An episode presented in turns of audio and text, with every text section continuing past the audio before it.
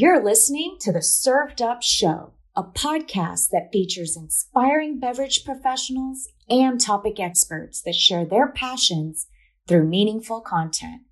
Your hostesses, Bridget Albert, is best known as the Market Fresh Mixologist, an industry mentor with over 25 years of experience. And I'm Julie Milroy, best known for my passion for leading change and helping others grow in their careers. Grab a cocktail and sit back. Let's learn how we can make a positive impact in our industry.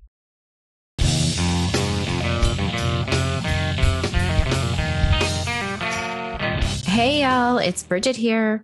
Julie and I had the honor and pleasure of chatting with Amanda Layden, when mid market companies want to dramatically boost the strategic execution effectiveness of their leadership teams and maintain market momentum, they turn to Amanda Layden and her team. Amanda has over 15 years of experience in international businesses, leading teams on five continents and traveling over to 40 countries. She's worked with companies in a number of diverse industries, including technology, healthcare, hospitality, and the beverage industry. Amanda's heart is truly in social justice and change. She shared her deep passion for making a world a more equitable place for all to thrive. So sit back, relax, grab your favorite Maker's Mark cocktail, and enjoy the show. Amanda, we are so excited to have you today on Served Up. Thank you so much for being our guest. Thank you for having me. I really appreciate you inviting me onto the podcast. I'm really excited to be here. We would love to know, you know, about your journey. I think our listeners would really like to know, you know, like where do you live? What inspired you to really jump into the beverage industry? So I currently live in San Diego, California. However, I am from Des Moines, Iowa. So I like to say, you know, I didn't really grow up in the rolling vineyards or with wine on my table. You know, really in, growing up in Des Moines, Iowa, we paired all of our food with milk. So it wasn't something that, you know, I didn't even know there was a beverage industry in all honesty. You know, I knew there were there was an agricultural industry because I grew up in a state where that was a prime focus, but I went off to college in Washington DC thinking that I would become a lawyer, mainly because I used to like to argue a lot and I was pretty good at it. But um, I recognized along my journey that it wasn't really my calling. And to fast forward the story, I went to business school. So I went to grad school at my same university, American in Washington, D.C. And uh, I was social chair of our business school class. And so I decided to plan a wine tasting for our cohort, our, our group of MBA students, because I thought, you know, all of us are going to graduate. All of us are going to be these high powered consultants and bankers and, you know, whatever I thought we were going to be. And we needed to know how to order wine on a wine list. Now, mind you, at that time, I only really knew one brand of wine. And so I called up that winery and said, hey, do you have anybody that would be willing to talk to a bunch of business school students and pour wine for us and teach us how to taste? And lo and behold, they did. So they sent a woman out. Well, actually, she may have already been in DC at the time, but she uh, was very kind and came to our university and conducted a tasting for us. And it was at that point where I recognized, like, this is actually an industry. And she at the time said to me, Hey, you know, Amanda, you have a great palate. And I was like, palette, like I don't paint, I'm not an artist, like I don't even know what you're talking about. So, um, you know, she said, you really should consider pursuing a career in the beverage industry. So that's where my journey began. And it didn't begin immediately. I went off and I worked in New York for about a year and a half. And I had this kind of hankering of, you know, this industry is very intriguing. I know both of you love it as well. And I recognized as I started to do my research, and she was sending me bottles from their winery. So she would, I would get a package, it would have a magazine in it, it would have articles, it would have bottles of wine. And she really piqued my interest. And so it didn't happen immediately that I went into the beverage industry, but that's really how I got started because of her. And still to this day, I've been trying to email her for like years to thank her for opening me up to this beautiful industry, uh, which is which is the beverage industry. That's incredible. So share the brand. What brand was that? And who? It was actually Kendall Jackson. Okay. That's a great brand for sure. Yes. And it was really the only brand I knew. So again, I came from Iowa. You know, on our our dinner table is either milk or um, you know, the big jugs of white Zinfandel. That's what my son drank. And I really didn't know that there was this, you know, vast industry with so many different interesting and intriguing wines. And um, you know, I remember her name to this day. And like I said, I've been trying to find her. Her name is Lily She Thomas, and she's in California somewhere. I think she left Kendall Jackson some time ago to start her own brand. Uh, so maybe this this podcast will help me find her. But um, it was Kendall Jackson, and I was lucky enough at the time. Jess Jackson was still alive, and they were doing some things on Capitol Hill to lobby and to help change the wine laws in America. And she invited me and a colleague to come onto Capitol Hill and to taste with all of the winemakers. We did a blending exercise. I got to meet Jess Jackson, who, for anybody who did know him, it's kind of larger than life. And uh, it was a really interesting experience even that, you know, as she was really talking to me about the different sides of the industry, the penny didn't drop until a couple years later. And what happened a couple years later? so I was I was living in uh, Hoboken, which is you know for folks who know it's across the Hudson in um, just across New York City. I was working in New York City. I hated what I was doing. I really just, I was just like, I don't know what I'm doing with my life. I, I don't like living here either. Um, I was having a hard time assimilating into New York.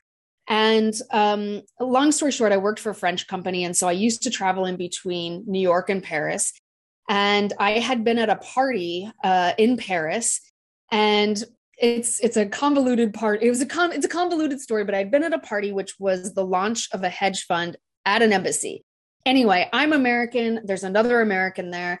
And we start to we start talking and he asks me what i do. I explain what i do. I go back to new york and i'm having one of these kind of crises moments where i'm out at a bar. It's a friday night with a girlfriend of mine.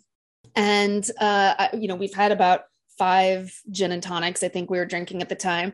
And she said what are you going to do? You know you're not happy with your job. I think I had just quit as well. So I was like, I'm just leaving my role and I think I'm going to try to get into the wine industry. And um, I said, I really want to work in this industry. And the person, the other American I met at this party in Paris, had told me, you know, there's, he was living in London. He said, you know, there's a wine school in London.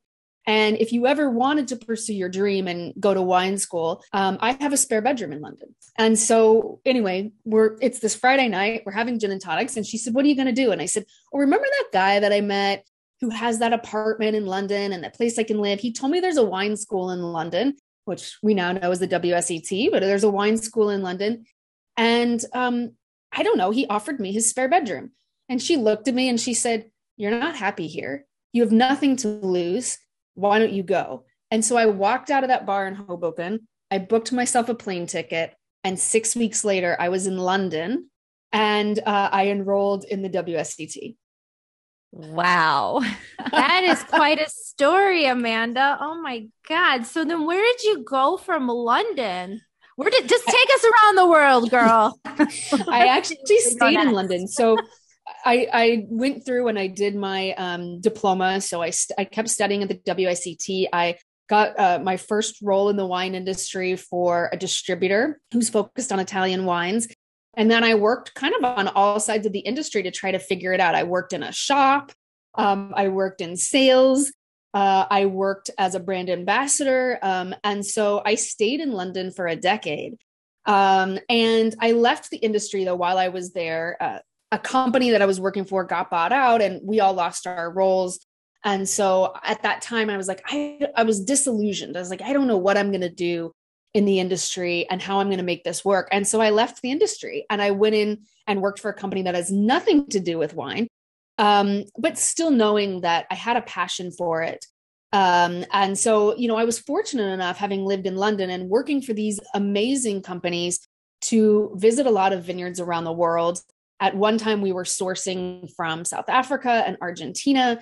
And so I was able to get a really great you know really really fast you know knowledge in terms of all the wines i was able to get my hands on. In particular the fact that i was you know sitting my exams and we were in a tasting group every week. And so you know the thing about london is that it's not like you know the uk is not like america. It's an open market. And so that has its pluses it has its downsides.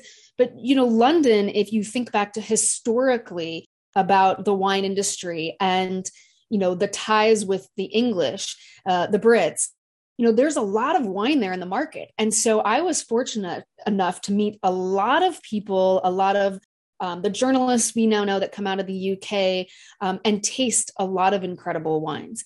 And so i i really had this like I, I would say kind of rapid education in the uk because there's so many wines that come through the united kingdom. And you have something like a berry brothers and rudd which is you know the oldest wine shop in England. And I'm sure there's some his- history around it too, maybe in other places as well.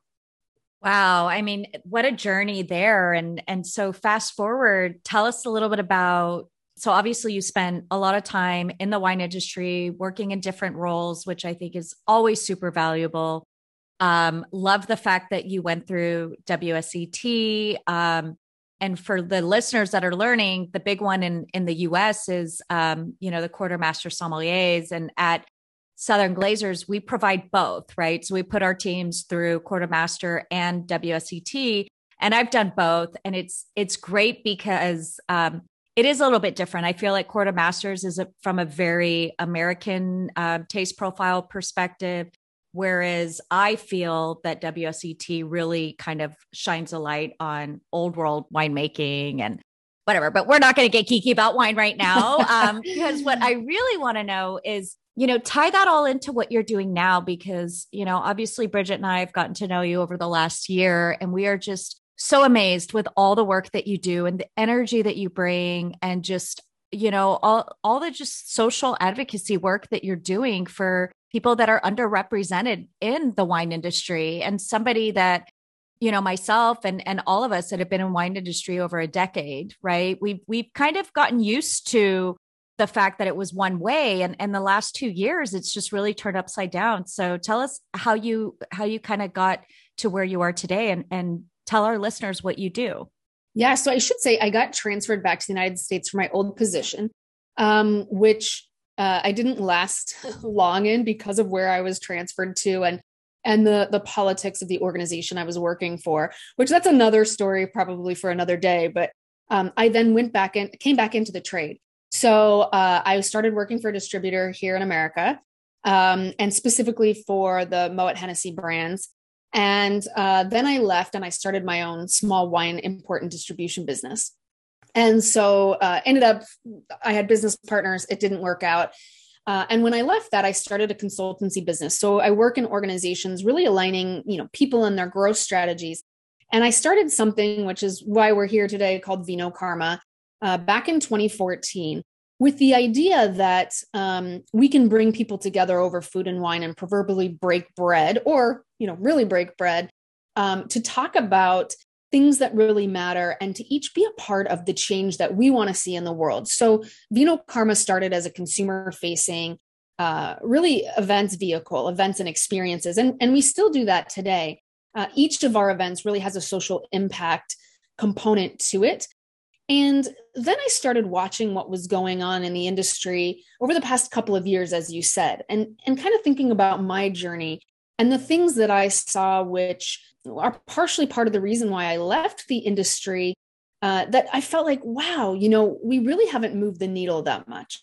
We're starting to, we need to be doing more. So, on the trade side or the industry side of Vino Karma, we really uh, take a concerted effort to highlight underrepresented voices across the industry. So, for our consumer facing events and also for our industry events, um, we really want to showcase voices that may not be heard because you know the systems and structures that exist are are systems and structures in the industry that have existed for a very long time. And it's very hard for underrepresented voices be you a dis- whether you're a distiller a winemaker um, whether you own a small restaurant whatever it might be it's really hard uh, to break in and, and have access to this industry, which is sometimes hard to get into. So with Vino Karma, we have three core pillars. The first is diversity, equity, inclusion, and representation. The second is innovation. And the third is social change. And so we, um, you know, again, we have a recorded show as well where we highlight industry voices who are doing really incredible things, really to push them to the fore. Uh, we also have um, live events where we're doing industry impact forums to have conversations to shift people's perspectives and hopefully move them to action. And then we're also hosting our first conference coming up in October around those three key pillars uh, that I mentioned. And so it's really, you know, for me, it's really important that we see change at all levels um, and we see change across the value chain. So, you know, there's a lot of things we could get into with the value chain and with, um, you know, the social change and the relationships and the human interactions that need to really change in order for action to be taken. But, you know, at the crux of it, that's really what we do at Vino Karma.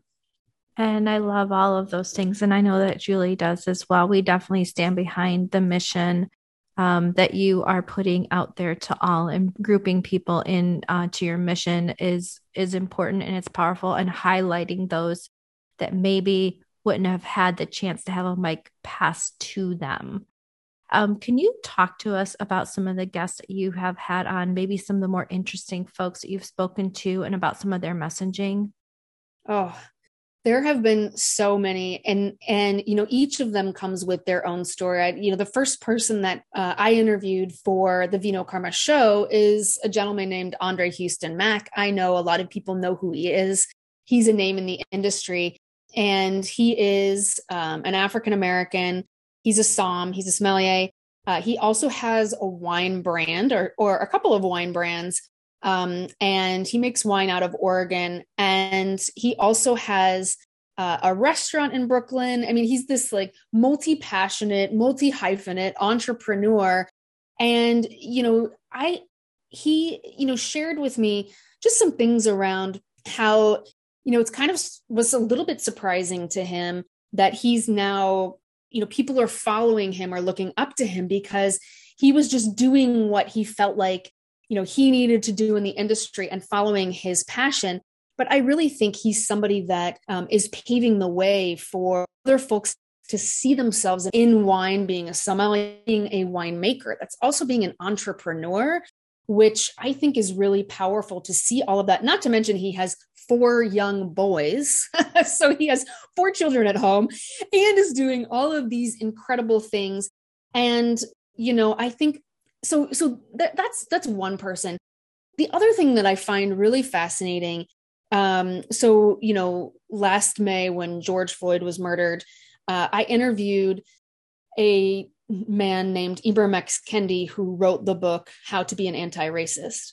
And so that's part of the work we do at Vino Karma is that we also highlight influencers and thought leaders with our public facing events and then also pair them with wines by underrepresented individuals.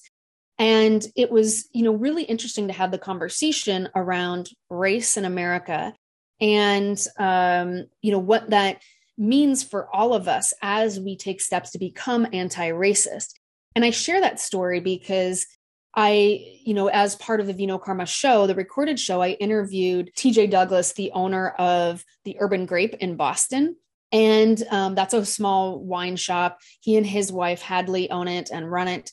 And, you know, we were talking about what it means to be a Black man in America and also to have something like a wine shop in downtown Boston. And he shared his story. It's about two minutes in, I think, to our conversation, where there had been peaceful protests in Boston and then they turned into riots and their shop got broken into. So their shop was broken into, glass was broken. And um, he went to go to the shop in downtown Boston and he's like you know six foot something black man shop owner and their security system was going off and he couldn't get it to turn off. And so um, his wife called ADT the security company to say you know we can't get it off. My husband's there. And then she was like my husband's there. You know they're going to think he's an intruder. And if the police show up with this black man who still owns the shop. And it gives me like, when I think about it, it like almost brings me to tears. I'm like gives me goosebumps every time I think about the story he's sharing, because this is the reality of where we are in America. And I think still in the industry itself to a certain degree, you know, the systems and the structures all across the board of our society have to change. But anyway, the woman on the other end of the phone could hear Hadley, you know, in her voice, and they were seconds away from the police showing up. And she kind of did them what I would call a kindness and didn't call the police. And they managed to get the um the security system, but you know, stopping. They managed to stop the security system. But those things we think about, which it's not just what's going on in the industry itself, but what's going on in the industry with our colleagues and our allies, and the things that they have to think about that we don't, or I don't. You know, I don't personally. Um, and so that's that story is something that really struck me. And it's like, what can can't even imagine being in the shoes of him or his wife at that moment in time. Um, especially considering that you know the riots had just happened you know their response and and you know i'd love to go back and and they sent out a or they they posted something on it and they posted something in their newsletter last summer uh, after they got broken into.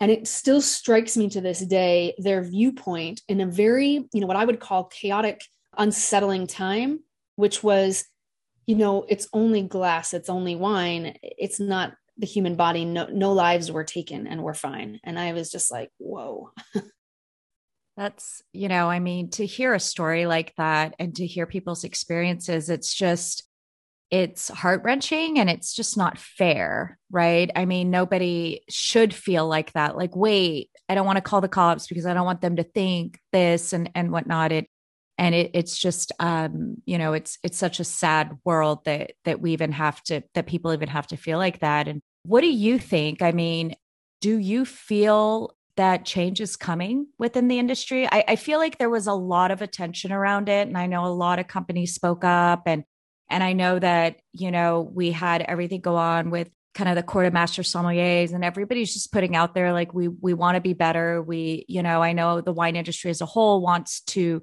be more diverse and and start that journey. What do you see? Do you see that it's going in the right direction? Do you feel like the the energy and and the um, the engagement is still there, or has it died down? I've seen I've seen both sides of it. So I think there's groups of individuals that are being um, you know really proactive in leveraging their own voices, their own um, positions of power, and you know their place in the industry. I still see there's too many silos. So there's not enough uh, you know leaders which really can affect the change. Getting in a room together and saying we're all experiencing this.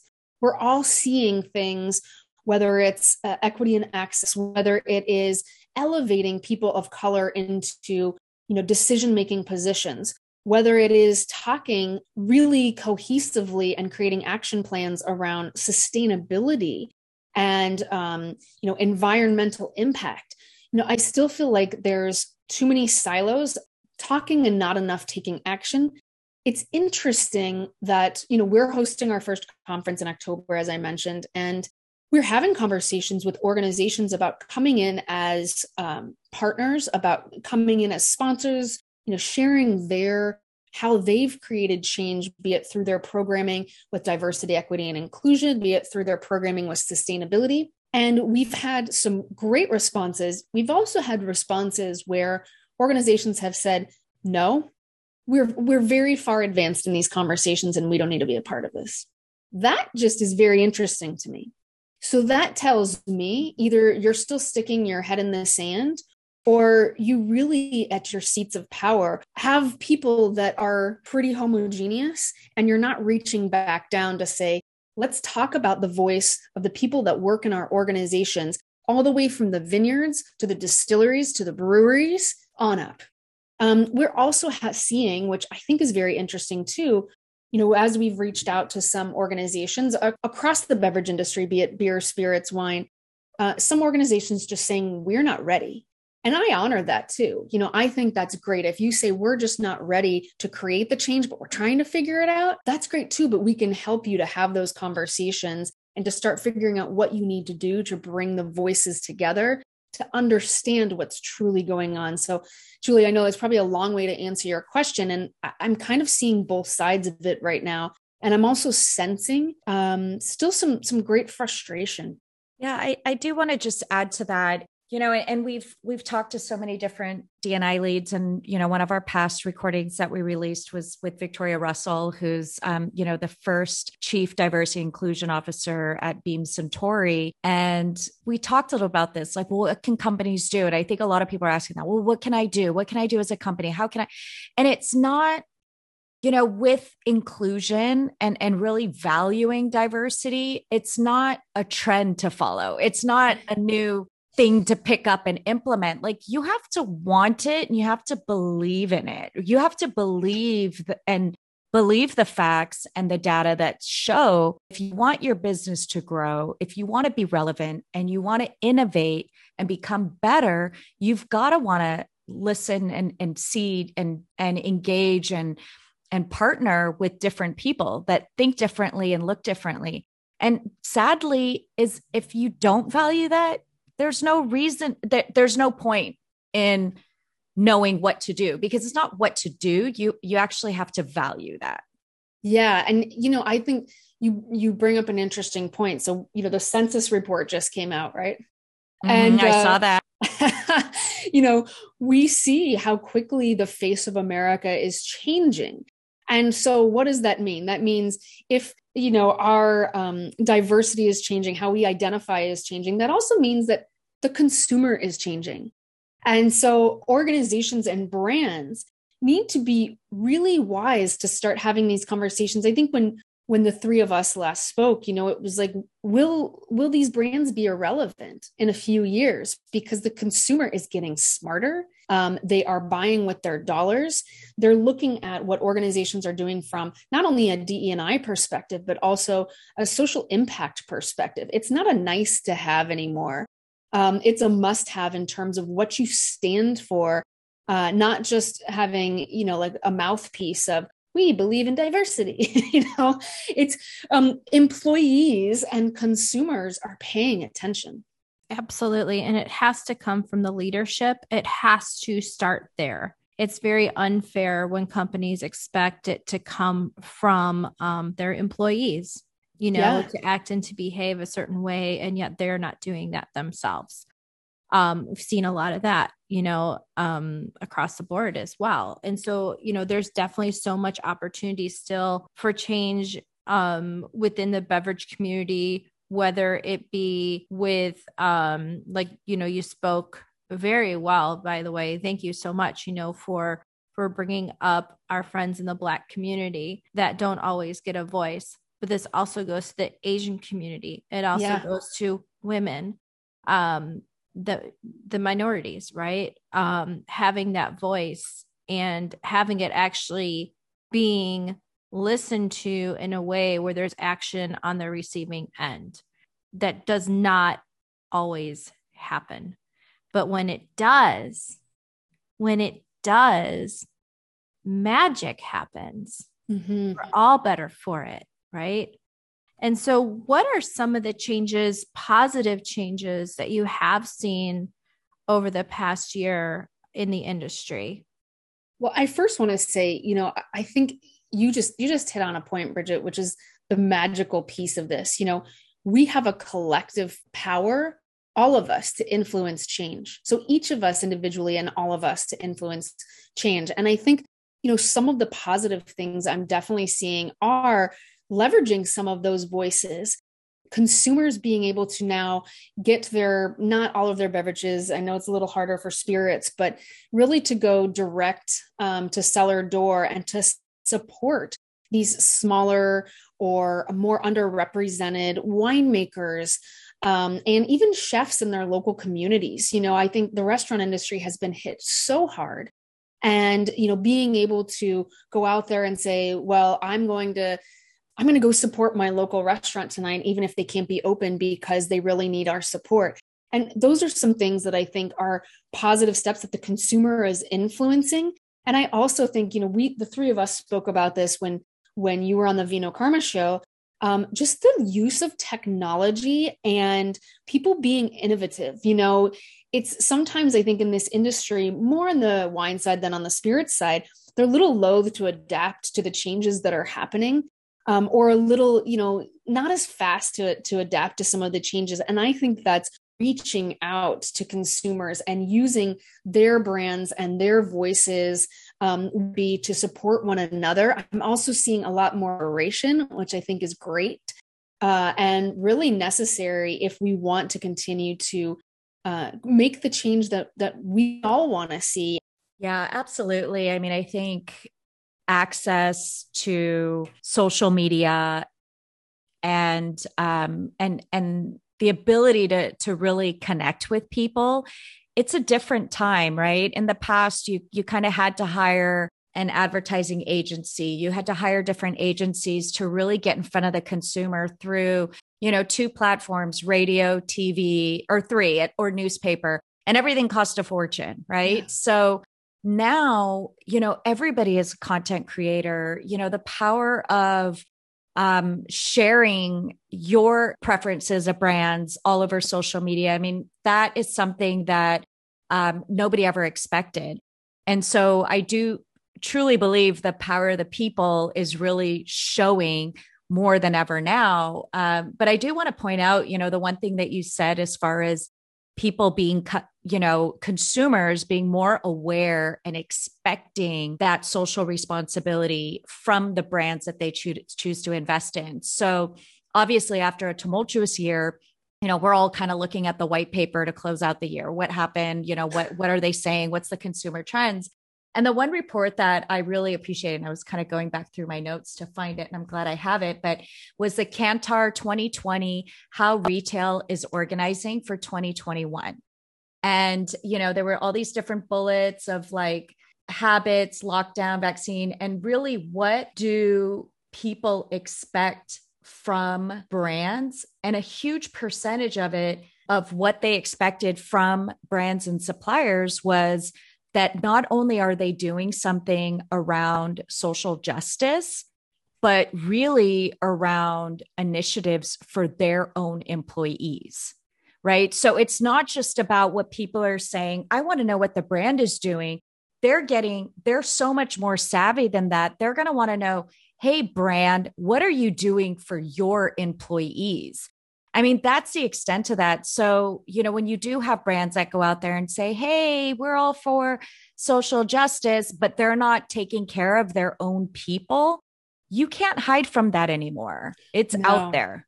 And you know, I mentioned that you know my my day job is strategy consulting. So, um, part of what we do with organizations is have these conversations and create these strategies around you know what is it you're truly going to do? Because you know I, I see there's kind of two groups of consumers right? There's your your consumer which is your employee base uh, and then there's your end consumer which is the one consuming your product and there's a very you know there's that the consumer experience with the employee experience and they are intrinsically linked now. You know i don't think we would have said that probably a decade ago or maybe even less than a decade ago but the consumer really wants to know. And you know they they're looking you know if you say you're giving back whatever 1% of your proceeds to some cause relating to an underrepresented community they'll be like okay that's great but then let's look to see who sits on your board let's look to see who's making decisions let's look to see who really truly sits in the seats of power in your organization and you know you you really can't get away from that anymore um, because it's you know it's forcing companies' hands. And I, I kind of joke with my clients sometimes, but it's not really a, a joke. It's like you are one social media post away from ruin, regardless of how big you are. So you better make sure that everything you're putting out is really aligned not only with your growth strategy, let's put that aside, but also with your values, your mission, your vision, and how you're treating your people. 100%. I just wrote that down. You're one post away from ruin because it is so so true. If you are not staying true to your to your values with your employees, not only will the customers see it, but you know anybody that works with you on the consultant side will see it or even those who who valued your work won't anymore. I mean, it is really the time to walk the walk and talk the talk because people can see through your bullshit is totally. what's happening right now. It is totally.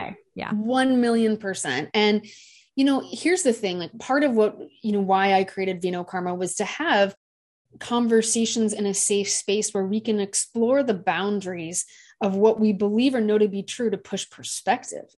And so, you know, we're not always going to get it 100% right, regardless of, you know, how you identify as a human being and also how you identify as a leader, whatever your rank is in your organization.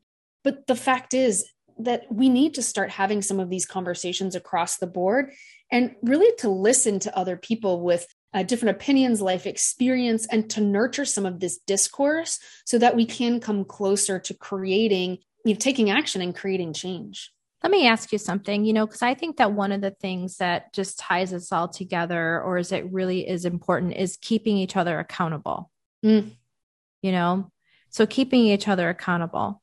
So when you say something that you're doing, or if a company is say something that they are doing and it is part of their core values but then you see the complete opposite whether it's on social media if it's in the way that maybe they treat their teams whatever it might be in your experience what repercussions are you seeing and what steps should someone maybe take when they are being a part of that and not wanting to be part of that mm. world yeah so i think there's a lot there's so much in this question because we're still in this unfortunately we're still in this place in the way our systems and our stru- you know ev- things are structured in our society.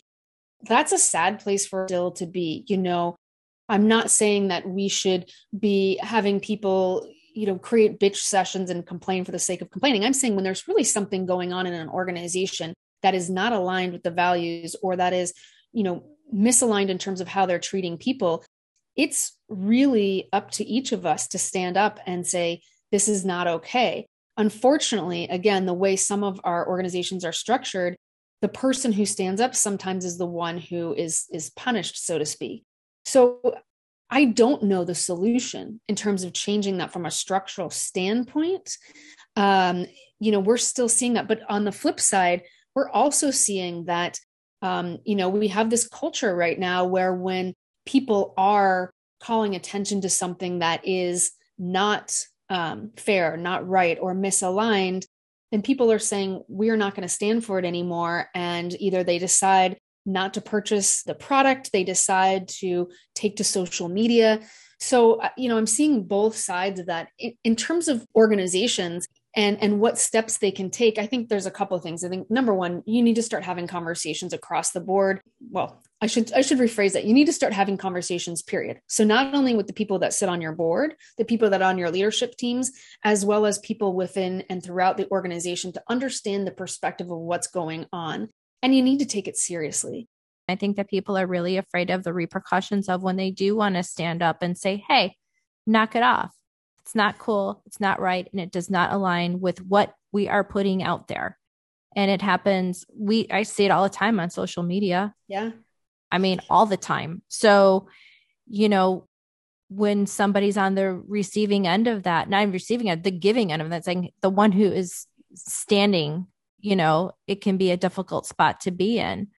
It can be a very tough spot to be in. And I think part of that is also creating some allies across the organization, it's also time for organizations to not look at HR as paper pushers, right? You know, if, if you don't have the right mechanisms in place to allow for psychological safety in your organization, then that's on you. Yeah. You know, that's a problem with leadership. That's a problem as an organization. Um, you really should be looking across the board at your entire organization and across the value chain to say, you know what is it we're standing for even if in terms of procurement you know how are we um, procuring the things that we need for our organization um, and does that look like our employee base? You know there's there's so many different steps organizations can take. And you know when organizations are on this journey of creating diversity equity and inclusion as well as looking at corporate social responsibility and everything else that we've been talking about which lead to the innovation piece of the things we're talking about in the in the beverage space you know, we suggest one first step is to bring in an outside consultant and create some listening tours. Um, and the leadership has to be prepared and ready to hear what those findings are, to know that you know we're here to be impartial but we want to let you know what's going on in your organization um, and then i think if you are an organization that says oh we're a little bit further along in our journey you know you really have to take this seriously and make sure that you have buy-in and commitment at the top to create change and to create again that psychologically safe organization. People aren't going to stand up if they've heard that you know um, colleague a over here um, stood up and then all of a sudden they are no longer involved in activities for for networking or you know fill in the blank with whatever can happen as far as even you know being wrongfully dismissed in organizations. But i think the are starting to change and those are heavy and want to maintain their brand and their relationships with their end consumer are starting to think about the future sustainability of what an organization that has and supports um, multiple different um, ethnicities, uh, diversity of thought, uh, multiple different types of individuals with however they identify, what that looks like, and how it trickles down to the brand experience. Bravo, brava, beautifully said. Thank you. You're welcome. I do think that there's an advantage for the smaller organizations, right? And we saw that with COVID. I mean, just getting hit with the pandemic, the first ones to close that couldn't really pivot and and change their concept and put in a to-go program, outdoor dining, grocery store, whatever it is, the ones that couldn't do it were the bigger organizations. You know, I mean, I think national chains got hit really hard, and just a lot of our super ultra fine dining restaurants that have multiple partners, and you know, and the ones that that really thrived, in my opinion, from what I saw, were the smaller independent, you know, locally owned places. And it was great that they got that opportunity. And for me, it was great to go out there and see some of our most talented um, leaders in you know wine and spirits going and, and working at these family owned restaurants because they needed people and really taking their beverage programs up. And and now i see that now that other things are open the same people aren't there but they're still thriving right? So mm-hmm you know i think it's it's really important to these smaller brands that have always thought what can i do to compete? you know and and especially wine like how do we innovate? There's the wine industry is flooded. There's so much amazing wine so much amazing mm-hmm, wine right? mm-hmm. and all different price points from all over the world. And it's well what can we do to be different? Well you could just not do what everybody else is doing mm-hmm. you know? Mm-hmm. start there. Like be different by not being the same mm-hmm. and really getting out there and, and changing the wine industry. I love seeing the more you know uh, awareness around diverse winemakers which a lot which you're doing a lot of you know and and the mcbride sisters like totally paving the way and you know so many woman owned wineries um you know what chanel turner and i'm so glad we connected her with you and like what she's doing, that is so important. And it's not that there were never minority owned wine and spirits suppliers because there were, but now there's a lot more attention and focus. And this, in my opinion, it's what's truly going to change the industry mm. because. Mm. You know, like who really wants to go and sit at like a stuffy wine dinner, like that's 10 courses? You're sitting there watching somebody bloviate about everything that they know about wine for three hours, you know, and everybody's falling asleep. So, like, how do we make it more fun and interactive and engaging? Yeah. I mean, if that's a question in terms of how we make it more fun and interactive, it turned into a question.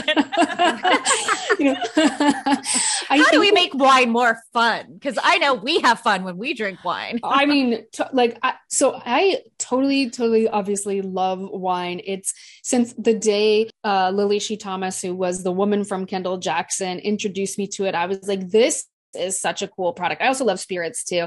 I like beer, but spirits and wine are really my jam so um you know I, I, even so obviously i did my exams in london we talked about and i was like oh these people need to get over themselves. Like you know this is something that has a story behind it. And i think one of the ways that we can make this product whether it's wine beers or spirits more fun is to connect it to story and to talk about like the person behind the bottle if they're you know if it's a brand where there is a story behind it. I think the other thing is is like stop some of the bullshit language. Like, you know, just because you're smelling like, I don't know, uh, rocks, gooseberries, rocks, Logan berries. Like who's ever had a Logan? It's like, like, a wet stone. I'm like, oh, give me a like break. Yeah, like when's the last time you licked a wet stone? Like Never. seriously. I mean, maybe when you were like two and we're putting like everything in your mouth, but yeah. you're not two. And so you're not licking stones. And I'm mm-hmm. sure the consumer is like, what the hell are you talking about? Like, why don't you just make this easy for me? Like, do I like it? Do I not like it? What would you eat with it? How do we like bring it down to a way? And I'm not saying that wine should be dumbed down because it's a very interesting and unique topic. And there's a lot of academics that go into it. And the people who have all of their degrees, I laud them. It is hard work.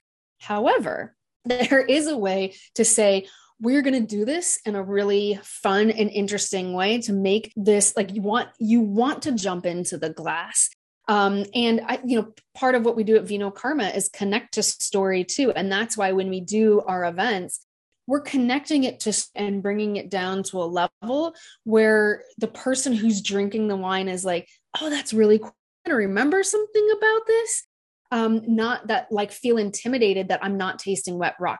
So there's that piece. The other piece is back to language you know around this eurocentric language that we're all taught when we taste wine. And we have so many nationalities and people coming into the beverage industry that we kind of need to like rip up those you know the tasting wheel and be like okay so what else can we talk about? We can talk about I'm getting some notes of jerk chicken in here. And I'm also tasting like, I don't know, my grandmother's congee, like, uh, you know, whatever it is, like, let's start to look at who's actually drinking the beverage and be like, what does it mean to you? And let's connect it to what you feel. When, when I do my tastings for Vino Karma, one of, you know, the traditional tasting notes are, you know, what's on the nose, what's on the palate, what, do you, what are you seeing?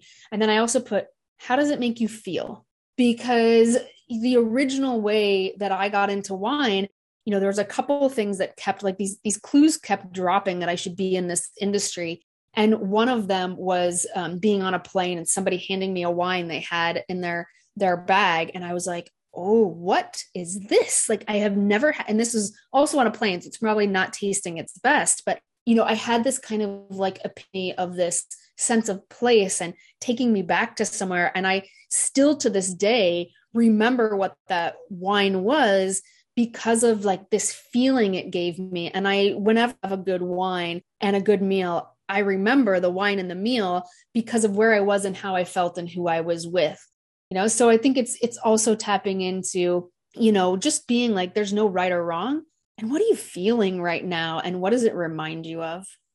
I'm so glad you said that. Like it is so personal. Wine is so personal, right? And it's not, you can't just look at a chart of those, you know, the standard tasting notes and whatever and be able to relate with it. And I think that's why it's been so difficult for consumers to feel comfortable and, and accepted and included in the wine industry. And that's something for me, like when I started learning wine, it'd be like, oh my God, this smells or tastes like red bean paste, you know, yeah. that I grew up with, right? I'm like, oh my God, I get red bean. And everybody's looking at me like, what are you talking about? There's no red bean. And why? And I'm like, but I, I smell it, I taste it. And, and, you know, and to another point, it's wine is so nostalgic. That's what mm-hmm. makes it so amazing. And, and just like your story, right, is being able to remember that moment. And if you can get people to really understand that and feel comfortable with it, like that's it. That's that golden ticket, not hey, rose is really hot right now. So you should drink a rose or, you know, however else you sell wine.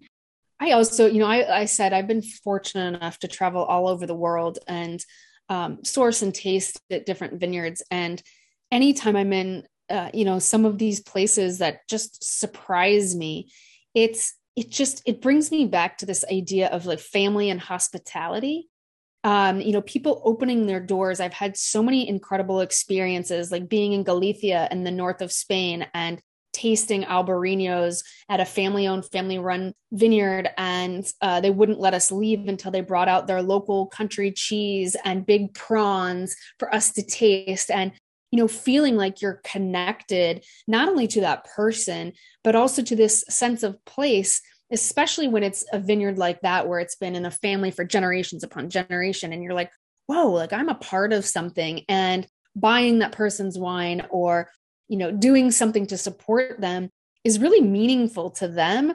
Um, but also in terms of you know the the local economy. And so i know i'm i'm kind of going off off tangent right now but it's you know i just i think this is part of the reason why i fell so much in love with this industry because of the culture because of the history because of the stories um, and because of being able to place myself in part of of their journey um, even without you know obviously not being born in galicia being born in des moines iowa but you know being able to feel that i'm i'm, I'm a part of something is is really what i think it's all about. Yeah it's definitely about you know community you, you nailed it. It's about hospitality about that sense of um like that warm fuzzy feeling that you get through your memories and through community and through family and friends. I mean the spirit side is the exact same way. So yeah. you know i think I that's agree. what draws a lot of us into this industry and why we love it so much right can you tell us more about your conference? Like yeah. tell us when it is. How can we register? Can you give us that information please? I sure would love to know and i know our listeners are would just love to know. So first of all we welcome everyone at the conference be it uh, folks in the beer side of the industry spirit side wine side um, we will hopefully be representing all of those sides. We also welcome consumers. So for this year, we've actually pulled it back. It will be 100% virtual.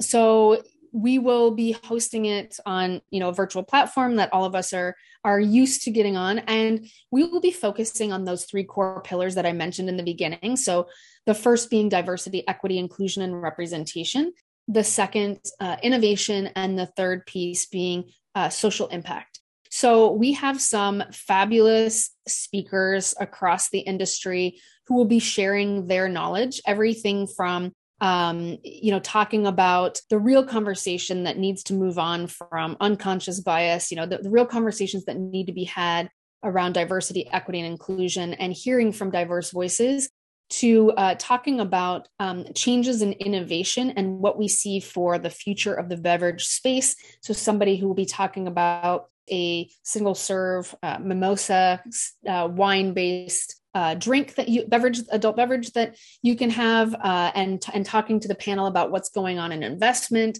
and how we need to to think about the future of innovation to you know a master of wine who's going to be talking about uh, sustainability and true sustainability um, from the vineyard level up to the top. So we have a real exciting roster of people that will be sharing their knowledge. Um, they will all be for the most yeah actually now they're all live um, just on you know a, a, virtual platform so that folks can interact with them ask questions in real time and we're super excited to have these conversations and the goal of the conference really isn't you know to have a conference for conference sake it's really to push the boundaries um, and and get outside of the proverbial box in terms of these three core pillars and really to move people to action. So, whether that means that folks take the conversation back internally to their organization, they think about one small change they could make with their brand or social media, they think about how they could connect with the consumer.